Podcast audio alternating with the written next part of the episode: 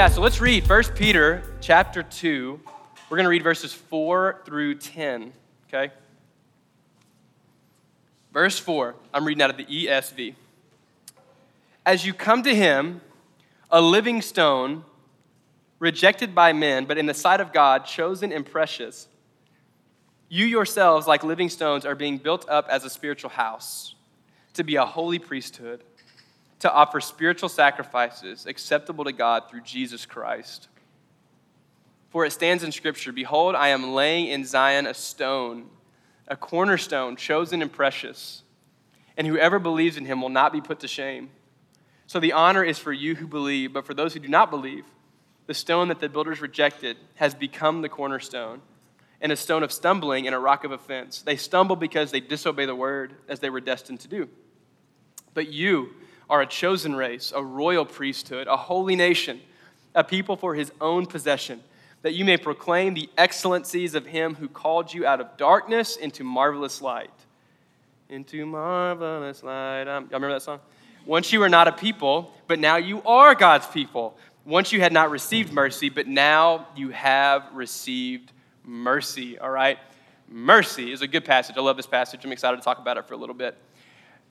On the surface, it's actually pretty simple. Uh, the passage pretty much just says, like, man, if you belong to God, like you are God's chosen people. And Jesus is the cornerstone, the, the foundation, the, the key piece to your faith and to your belonging in God's presence. If you don't believe in Jesus, he really becomes a stumbling block to your own disobedience. Like if you just don't take for Jesus for his word and, and who he says he is. But for you who belong to Jesus, you are a holy, a royal priesthood. You belong. You testify of a life that formerly didn't know God, but now does know God, of a life that didn't know His infinite mercy, but now does know His infinite mercy. It's really powerful, and it's pretty simple language. And I just want to kind of geek out for a couple minutes about a couple things that caught my eye that I think is really cool in this passage. I'm, I want to talk about this first word, priesthood. So if you'll see in verse 5 and verse 9, you'll notice that it says, in verse 5 that you're a holy priesthood, and in verse 9 that you're a royal priesthood. Oh, wait, no, I skipped a point. Hold on. First, I want you to notice it talks about Jesus Christ being the cornerstone. And he's talking to the group of people, the royal priesthood or the church. This is a fun fact. In Matthew 16, verse 18, Jesus is going to look at Peter and go, Hey, Peter, you're the rock I'm going to build my church upon, and the gates of Hades or hell will not prevail against it. All right? So there's this moment where Jesus looks at Peter, the guy that wrote this letter, and says, Hey, Peter, like, there is an anointing on your life and upon you I will build my church. So, this thing we're doing 2,000 and some odd years later is because of something Jesus said. Peter really was a, just a fundamental piece that helped start it, okay? So, Peter starts a church. The reason I think this is important is we're to talk about community today and what it means to be a royal priesthood and some of the beautiful, wonderful things in that word. I just think it's a good idea to listen to Peter's thoughts on this because he's the one Jesus looked at and said, Yo, you're the rock I'm building my church upon. The church is going to be so powerful and potent that the gates of hell will not prevail against it. All right? That was my little, okay. Let's, let's get back to priesthood. A holy priesthood, a royal priesthood. This language is significant, all right? So I don't know what comes to your mind when you think of a priest, okay? When I think of a priest, I think of like the white collar thing, like, you know, in the Catholic faith. I always thought it was super legit. When they were walking around, I was always like, whoa, that dude has that white collar thing he's super legit. That's, that's literally all I would think about. It wasn't a lot of depth there. But back in the Old Testament, priests held a special relationship and a special responsibility to God and God's people, specifically among the Israelites, okay? So priests had a special access to God. They would literally have a room they could go in and experience the living active presence of God. And that was very unique although God would manifest himself to some people in certain ways, it was very unique that priests could go and encounter his presence on somewhat of a regular basis. Okay, so priests had a special relationship with God. They also had responsibilities to the people of God and to God himself. So one of their responsibilities was to reflect the character of God, very simply. And this translates pretty well today, right?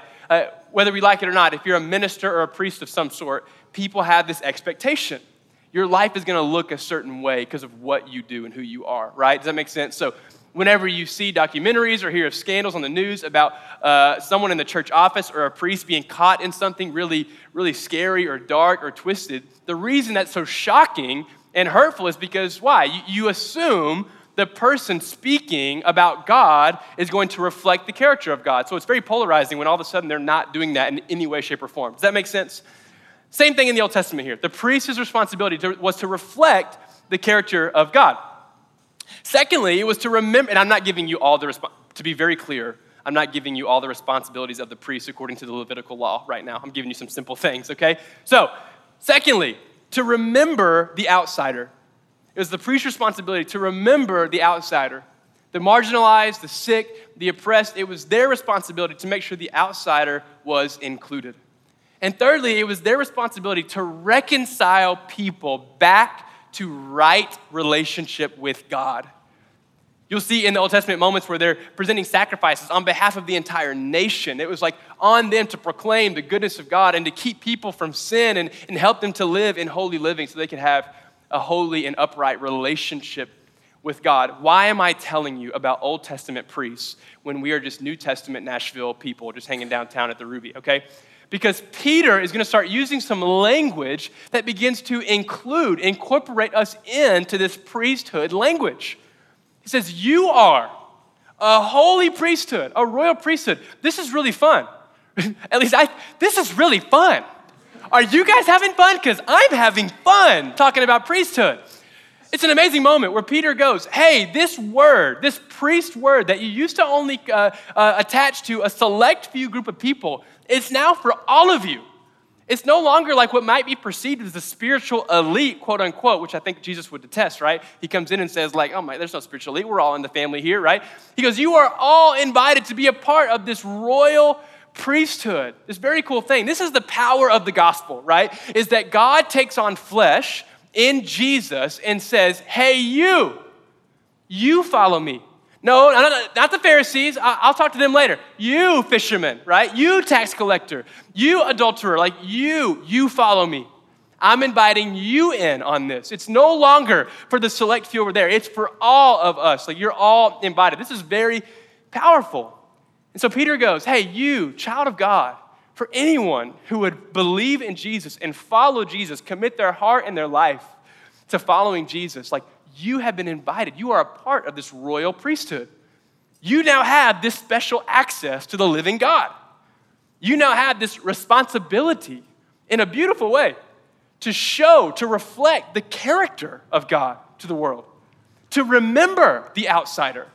You know what it's like to be an outsider and come on the inside. Now you get to do that for the next outsider. They get to be included, they get to come on the inside. You get to participate in reconciling people back to right relationship with God. In verses 9 and 10, it's going to say, Man, your life testifies of a life that once was just soaking and sitting in darkness, but now is living and shining in light. You are a life that once did not know God, but now do know God. You testify of that to the world. It's a beautiful thing.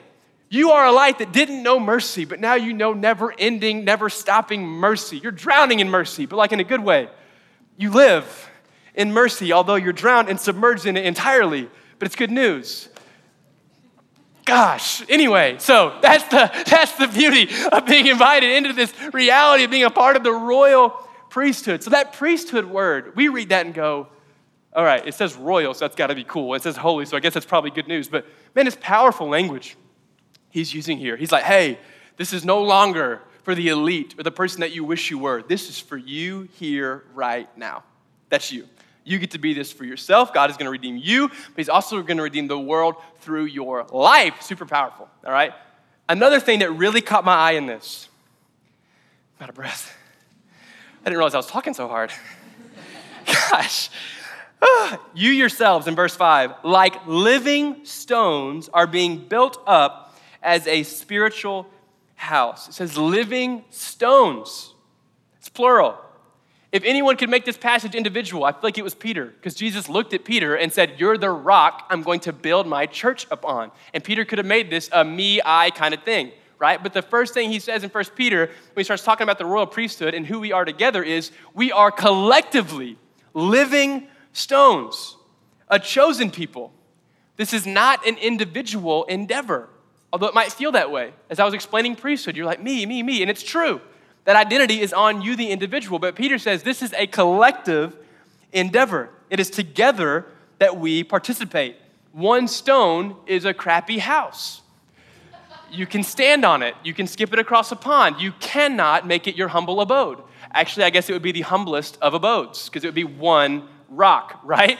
But Peter goes, it's a collection of stones that builds a spiritual house. It's when the people of God are together that we become a spiritual house. Have you ever been to that cheesy Christian southern home that is just so unmistakable? There's the welcome mat at the door. You're like, okay, strike one, walk in. Go to the bathroom, sit down, live, laugh, love. Strike two and strike three, we're out of here. This is unacceptable. Faith, family, friends. Okay, now we've just gone overboard, right? You know what I'm talking about? Like those kind of houses. It's like, man, I feel I feel like I'm loved and received, but all these words on the walls are blowing my mind. That's my house, just for the record. Uh, so maybe you don't relate to that. I do. Have you ever been to a house like that where you're like, man, this is cheesy, but I know I belong here, all right? Because they got all these words telling me I do, right? In a non cheesy way, we get to be a spiritual house where all who enter in understand the beautiful invitation God is giving them. They understand they are warmly welcomed. And I don't know why I use the bathroom there. Maybe the sign's in the living room. That's a weird image. Like, don't picture me in the bathroom. like, I'm in a living room on a couch. I'm watching TV. I'm seeing a picture over there. All right, chill out. All right. We get to be, we get to be a spiritual house, a place of welcoming people into the presence of the Lord. But it's only, only when we are doing this together as a community. I want to talk for a little bit about the power of participation. You know, this, this passage came to mind in 1 Corinthians 12, where Paul is, he's talking about spiritual gifts. And he starts like just talking through, and this really simple metaphor comes to his mind, and it's, it's really cool. I, I love simple metaphors because it's good for my elementary mindset. He goes, Hey, wouldn't it be weird if your hand got all insecure and was like, Man, I wish I was a foot? That'd just be dope. Wouldn't it be weird if you had four feet? Just picture that. You know, it's like that would be weird, right? We know that's ridiculous. We know that it's good if a hand functions properly and that a foot functions properly and that they're not the same because they do different things, unless you're just super talented. I took karate, I could pick up stuff with my toes. It was impressive. Lost that ability. I could pick up a tennis ball. Don't know why I'm telling you that. Get back to the notes, Joshua. Let's talk about spiritual gifts in the church. Gosh, anyway.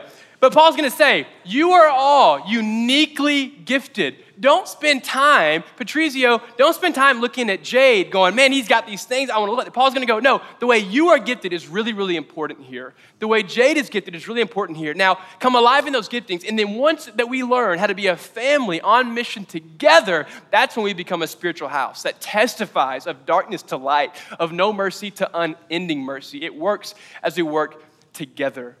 It's a team sport. We have to participate together. You know, I remember uh, this, this friend of mine, his name was Douglas, and uh, man, he is an amazing, amazing dude.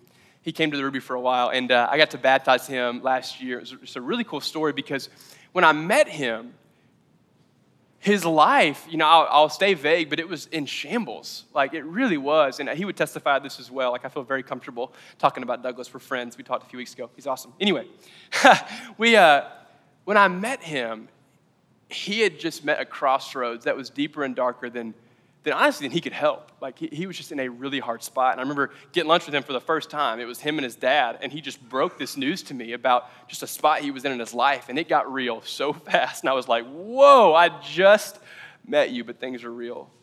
I was like, dude, come to house church with me. Like, be my friend. Like, I just, let's spend time together. Because I had no answers. I had no quick sayings. I wasn't trying to fix anything, but I was like, I will be your friend. Like, my goodness, I love you. Your heart's incredible. So, started hanging out. It was really cool because he later comes to believe in Jesus and he gets baptized and he just loves it. And you know what was so cool? He never went, hey, man, that one time you preached that sermon, like, that really got me. He ne- and I, and that stuff, I wish he would have said that because I, I would like credit but I don't get it in this story, right? I'm kidding. He never said, hey, that one house church, when you said that thing, it just hit home. What he said was, it's really interesting. He said, the way you all treat each other, I'd never seen it. I knew there was something special. Like I could sense God in your community. The way you guys care for one another. Like, what are y'all? you ask like how I'm doing and you ask how my test went and you actually care. He's like, I knew when I hung out with y'all long enough that like God had intervened in my life. I got to baptize him later. That is the power of community.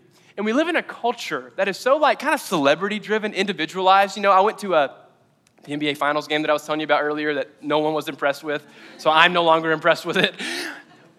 I don't like to give sports stories very often because I know that not all, not all of us love sports, but I do want to talk about this. So there's this guy named Kevin Durant, and he plays on a team called Golden State. Two years ago, Kevin Durant entered this thing called free agency, which basically meant he got to choose what team he played for. Kevin Durant was already the second or third greatest basketball player in the entire world. He chose to sign with the team that had just set the NBA record for wins in a season. AKA, Kevin Durant signed with the best team in the world. He got so much flack for this. I'm talking like his reputation was tarnished. People called him a snake, literally all the time. They call him a snake. They can't stand him. They say he ruined the game. He sacrificed his reputation to be on a team that was already good. Now they're going to win championships without hardly even having to try. And they're kind of right. They've won two championships in a row. But I think it's interesting. The point of playing in the NBA typically is to win championships, this weird gold trophy, which is a super weird thing for everyone to get super excited about. But that's the point. It illustrates how good you are.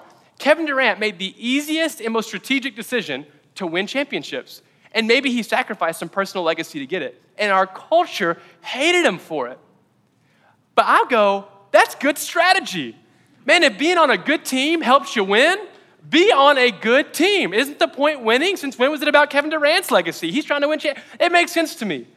In the same way, I believe we will only bring the kingdom, and I'm, I, just bear with me on this connection, okay? I really do believe this though. We will only see the kingdom of heaven manifest itself as far as we are willing to be unified together. I really believe that the kingdom of God, participation as a church, is a team sport. And if we come here as a collection of individuals going, feed me, feed me, feed me. I like this church because every time he says that joke, I laugh. Every time they sing, it means so much to my heart. But that's why I like it. We get out by 12:30. I got time for lunch. It's perfect. That's why I, if we come as a bunch of individuals celebrating our own legacy, this place will not go far. It will not. It will serve you. You'll be comfortable. You'll be happy. I'll basically be a glorified waiter to you, and you'll, you'll know how much to tip me based on how good my sermon was or how good the worship was. That makes sense? But when we participate together, when you understand that this church is not dictated by how good my sermons are, I promise that. It can feel that way because I'm the guy talking on a mic sometimes. It is not dictated by how good the worship is. A church is as good as the people in it when we work together in unity, Scripture says, man, we testify. We are a spiritual house that testifies of darkness to light, of not knowing God to knowing God personally, of not knowing unending mercy to knowing unending mercy. This is the power of participation. This is why I've been trying to say this every week. I'm really trying to just create a culture, help us create a culture with one another that is all about participation, that knows how to come here and to be active people here, not sitting there entitled to a great sermon or great worship, but going, no, I'm a part of this. Because the truth is, if I preach a crappy sermon, which will happen, it might be happening right now, right? If I preach a crap sermon, or Jared's off key, which he never is, it's an angelic voice he brings to the table. But if he ever is, and you go, worship wasn't good, and teaching wasn't good, but man, I intentionally connected with someone. I asked them how they were. I prayed for them. I hit them up for lunch. That's a win. That's where church comes to life. I made an outsider feel like an insider today. Sermon wasn't good, but we're friends. I think they'll be back. like, sermon didn't bring them back, but our friendship might. That's where we win as a church. It's through participation. And so, I wanted to spend the last like five minutes going, how can I ask, how can we as a church participate more? This is gonna feel Sunday centric. And in a way, it kind of is. This is gonna be Sunday focused it's bigger than this. It will absolutely bleed over, and we're going to keep pressing in on what it looks like to be the church out there, right? But I want to talk a little bit about what Sundays can look like, how you can be more connected. Now, a little caveat, a preface. If you're here and you just got here, you're like, this ain't my church. I ain't even trying to do all this. I feel that. Please keep coming back. I love you. Like, don't. You don't have to. You don't have to take a next step. That's cool. I feel you're just feeling this out. But if you consider yourself a regular here, invested here, I want to ask you to just like think a little bit Let's brainstorm together. How can you invest in this place? Because I promise you, the more you participate, the more you invest, the more this place will testify of the reality of God's presence in this place. So let's brainstorm. Oh, yeah, I was supposed to tell a story with that. Um, we'll skip it. The story was basically saying the more you invest, the more you get out of it. Okay, I pretty much made that clear. I do believe we've never been hungrier for connection and community and never been more unwilling to get it. Uh, I, I, think we live in a, a very odd time of shallow waters of a lot of relationships. So it doesn't feel shallow, if that makes sense. If you have 100 shallow friendships, it can feel deep because there's so many to like occupy your time. And then you find yourself feeling lonely and isolated, and it's just like a weird juxtaposition to be in. Like, wait, how am I lonely? I have all these connections, but they're not real. That, that's what's happening. And I think that this can be a place that if we put our head down, we'll find genuine community here um, if we'll sacrifice anyway. Okay, back to notes. Here we go. A couple ways you can do this. Some of the most practical ways we'll start with first. One is being on a volunteer team. To be really clear, we actually don't need volunteers. We're set for the summer. Sarah might disagree. She's our campus coordinator. She might go, Josh, don't say we don't need volunteers because we do need them. Could be true. I'm not saying this out of need. We've been set up every week, we've been torn down on time every week. We're doing well. I do believe there is something you get out of investing. So we asked, I think you volunteer one gathering, like one, like a 9 a.m., once a month. Whether that's coffee team or welcome team or setup team or teardown team or slides, whatever it is, that's one way you can connect here and just help serve, just help put this place on. I think when you invest in something like that, you feel a part of it because you are a part of it. It's a tangible way to understand you're a part of something. That's just a way to think about it. Another one, you can be in a grow class this summer uh, we talked about these. These are on ethoschurch.org. Sign up for a grow class. We've got like 25 of them. Uh, Sarah's leading one. Sarah and Cody are leading one. It's going to be awesome. It's going to be so lit. Join theirs. Anyway, um, grow classes are a great way to be involved, to get connected with people, to be around people. House churches will start in the fall. Man, we'll, we'll be having a big time sign up for those. That's a great way to get plugged in. Like, if you want community, if you find yourself going, I want community, I think in the, the real world, post college especially, you really do have to seek it out. You have to try. And, and you got to go through some awkward conversations and some like, ah, that wasn't that much fun. I'm going to probably move on from this. Like, you know, that has to happen. But I, I do think it's kind of like a reality check moment. Hey, you want community? You got to go get it. Like, you got to go get it. it. it. will happen, but it, it, it, takes some of your effort. It will not fall in your lap like Instagram falls in your lap, right? You don't have to search for interaction on Instagram, but you have to kind of search for it in real life, I think. Come willing. Okay, now we're going to talk a little bit more nuance. Just when you come here Sunday, the posture of your heart. Okay, you ready for this? Doesn't matter. Here I go. Number two, come willing to give, not just to receive. I would even say not to receive. Come willing to give, not only receive. Be a contributor, not a critic. It is good, let me say this, it is very good to have healthy critiques of what we do here.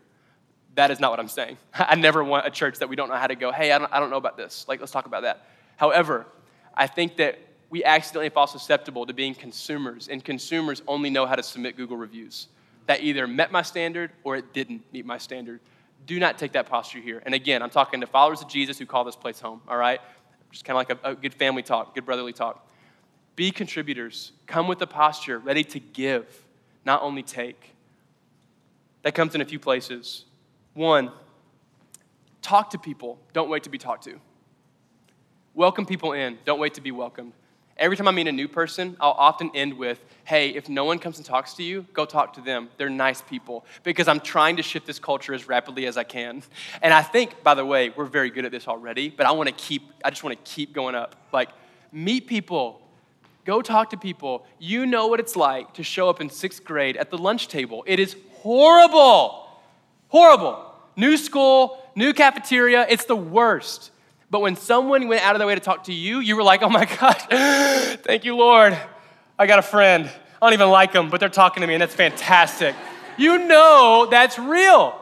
Be the person that the person doesn't like but feels welcome by, all right? No, they'll like you, they'll love you. You're beautiful and perfect, all right? Um, be the person. Do not wait to be greeted. Greet other people. Can I get head nods on this one? Like, welcome people in. Have eyes for the new person and the in betweener. What I've realized in ministry is the easiest people to recognize are the brand new people and the three year people.